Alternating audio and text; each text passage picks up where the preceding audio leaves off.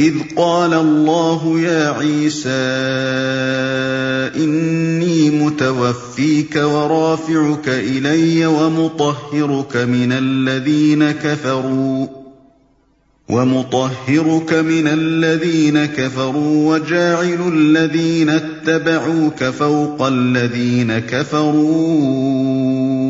إلى يوم القيامة ثم إلي مرجعكم فأحكم بينكم فيما كنتم فيه تختلفون وہ اللہ کی خفیہ تدبیر ہی تھی جب اس نے کہا کہ اے عیسیٰ، اب میں تجھے واپس لے لوں گا اور تجھ کو اپنی طرف اٹھا لوں گا۔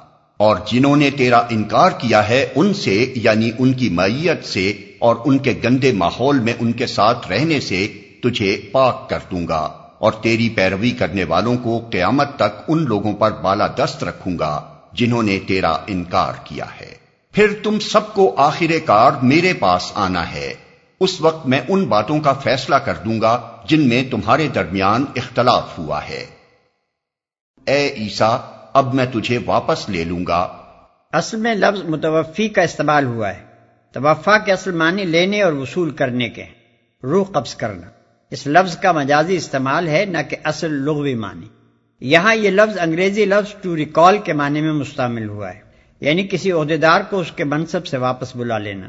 چونکہ بنی اسرائیل صدیوں سے مسلسل نافرمانیاں کر رہے تھے، بار بار کی تنبیہوں اور فرمائشوں کے باوجود ان کی قومی روش بگڑتی ہی چلی جا رہی تھی۔ پے در پے کئی انبیاء کو قتل کر چکے تھے اور ہر اس بندہ صالح کے خون کے پیاسے ہو جاتے تھے۔ جو نیکی اور راستی کی طرف انہیں دعوت دیتا تھا۔ اس لیے اللہ تعالیٰ نے ان پر حجت تمام کرنے اور انہیں ایک آخری موقع دینے کے لیے حضرت عیسیٰ اور حضرت یاہیا علیہ السلام جیسے دو جلیل القدر پیغمبروں کو بیک وقت محبوس کیا، جن کے ساتھ معمور من اللہ ہونے کی ایسی کھلی کھلی نشانیاں تھیں کہ ان سے انکار صرف وہی لوگ کر سکتے تھے جو حق و صداقت سے انتہا درجے کا اناد رکھتے ہوں اور حق کے مقابلے میں جن کی جسارت و بے باقی حد کو پہنچ چکی ہو۔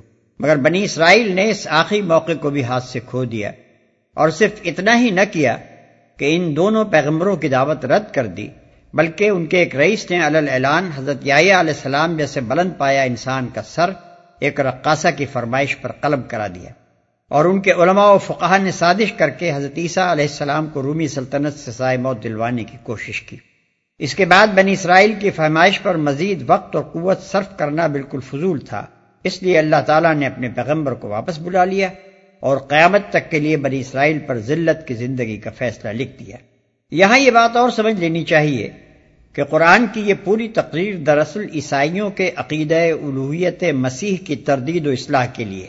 اور عیسائیوں میں اس عقیدے کے پیدا ہونے کے اہم ترین اسباب تین تھے۔ ایک، حضرت مسیح علیہ السلام کی اعجازی ولادت۔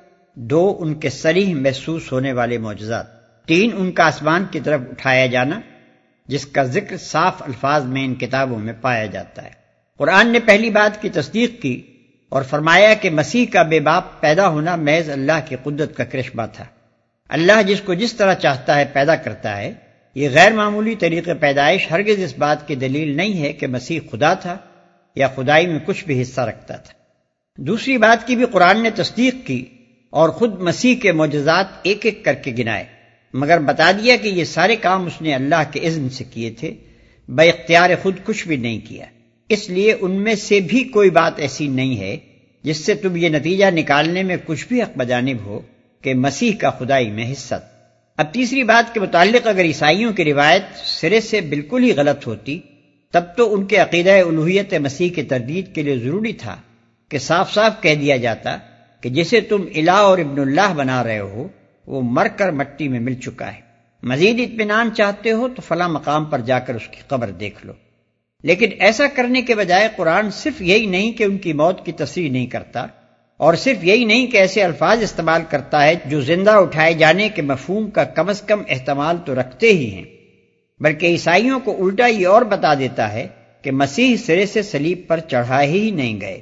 یعنی وہ جس نے آخری وقت میں ایلی ایلی لما شبق تانی کہا تھا اور وہ جس کی سلیب پر چڑھی ہوئی حالت کی تصویر تم لیے پھرتے ہو، وہ مسیح نہ تھا، مسیح کو تو اس سے پہلے ہی خدا نے اٹھا لیا تھا۔ اس کے بعد جو لوگ قرآن کی آیات سے مسیح کی وفات کا مفہوم نکالنے کی کوشش کرتے ہیں، وہ دراصل یہ ثابت کرتے ہیں کہ اللہ میاں کو صاف سلجھی ہوئی عبارت میں اپنا مطلب ظاہر کرنے تک کا سلیقہ نہیں ہے۔ آزن اللہ من ذالک۔ اور تیری پیروی کرنے والوں کو قیامت تک ان لوگوں پر بالا دست رکھوں گا۔ جنہوں نے تیرا انکار کیا ہے۔ انکار کرنے والوں سے مراد یہودی ہیں، جن کو حضرت عیسیٰ علیہ السلام نے ایمان لانے کی دعوت دی اور انہوں نے اسے رد کر دیا۔ بخلاف اس کے پیروی کرنے والوں سے مراد اگر صحیح پیروی کرنے والے ہوں تو وہ صرف مسلمان ہیں، اور اگر اس سے مراد فی الجملہ آن جناب کے ماننے والے ہوں تو ان میں عیسائی اور مسلمان دونوں شامل ہیں۔ فَأَمَّا الَّذِينَ كَفَرُوا فَأُعَذِّبُهُمْ عَذَابًا شَدِيدًا فِي الدُّنْيَا وَالْآخِرَةِ وَمَا لَهُم مِّن نَاصِرِينَ جن لوگوں نے کفر و انکار کی روش اختیار کی ہے، انہیں دنیا اور آخرت دونوں میں سخت سزا دوں گا اور وہ کوئی مددگار نہ پائیں گے۔ وَأَمَّا الَّذِينَ آمَنُوا وَعَمِلُوا الصَّالِحَاتِ فَيُوَفِّيهِمْ أُجُورَهُمْ وَاللَّهُ لَا يُحِبُّ الظَّالِمِينَ اور جنہوں نے ایمان اور نیک عملی کا رویہ اختیار کیا ہے، انہیں ان کے اجر پورے پورے دے دیے جائیں گے اور خوب جان لے کہ ظالموں سے اللہ ہرگز محبت نہیں کرتا۔ ذلك نتلوه عليك من الآيات والذكر الحكيم یہ آیات اور حکمت سے لبریز تذکرے ہیں جو ہم تمہیں سنا رہے ہیں۔ ان مثل عيسى عند الله كمثل آدم خلقه من تراب ثم قال له كن فيكون اللہ کے نزدیک عیسیٰ کی مثال آدم کی سی ہے کہ اللہ نے اسے مٹی سے پیدا کیا اور حکم دیا کہ ہو جا اور وہ ہو گیا۔ یعنی اگر محض اعجازی پیدائش ہی کسی کو خدا یا خدا کا بیٹا بنانے کے لیے کافی دلیل ہو، تب تو پھر تمہیں آدم کے متعلق بدرجہ اولا ایسا عقیدہ تجویز کرنا چاہیے تھا۔ کیونکہ مسیح تو صرف بے باپ ہی کے پیدا ہوئے تھے، مگر آدم علیہ السلام ماں اور باپ دونوں کے بغیر پیدا ہوئے۔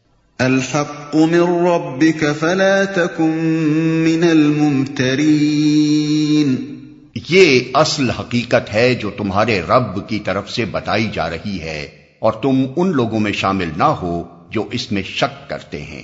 یہاں تک کہ تقریر میں جو بنیادی نکات عیسائیوں کے سامنے پیش کیے گئے ان کا خلاصہ ترتیب حسب ذیل۔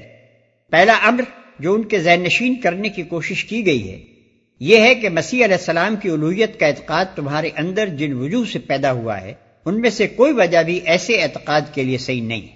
ایک انسان تھا جس کو اللہ نے اپنی مسلحتوں کے تحت مناسب سمجھا کہ غیر معمولی صورت سے پیدا کرے اور اسے ایسے معجزے عطا کرے جو نبیوت کی سری علامت ہو اور منکرین حق کو اسے سلیب پر نہ چڑھانے دے، بلکہ اس کو اپنے پاس اٹھا لے۔ مالک کو اختیار ہے، اپنے جس بندے کو جس طرح چاہے استعمال کرے۔ محض اس غیر معمولی برتاؤ کو دیکھ کر یہ نتیجہ نکالنا کیسے صحیح ہو سکتا ہے کہ وہ خود مالک تھا یا مالک کا بیٹا تھا یا ملکیت میں اس کا شریک تھا؟ دوسری اہم بات جو ان کو سمجھائی گئی ہے، وہ یہ ہے کہ مسیح جس چیز کی طرف دعوت دینے آئے تھے، وہ وہی چیز ہے جس کی طرف محمد صلی اللہ علیہ وسلم دعوت دے رہے ہیں۔ دونوں کے مشن میں یک سر منہ فرق نہیں ہے۔ تیسرا بنیادی نقطہ اس تقریر کا یہ ہے کہ مسیح کے بعد ان کے ہواریوں کا مذہب بھی یہی اسلام تھا جو قرآن پیش کر رہا ہے۔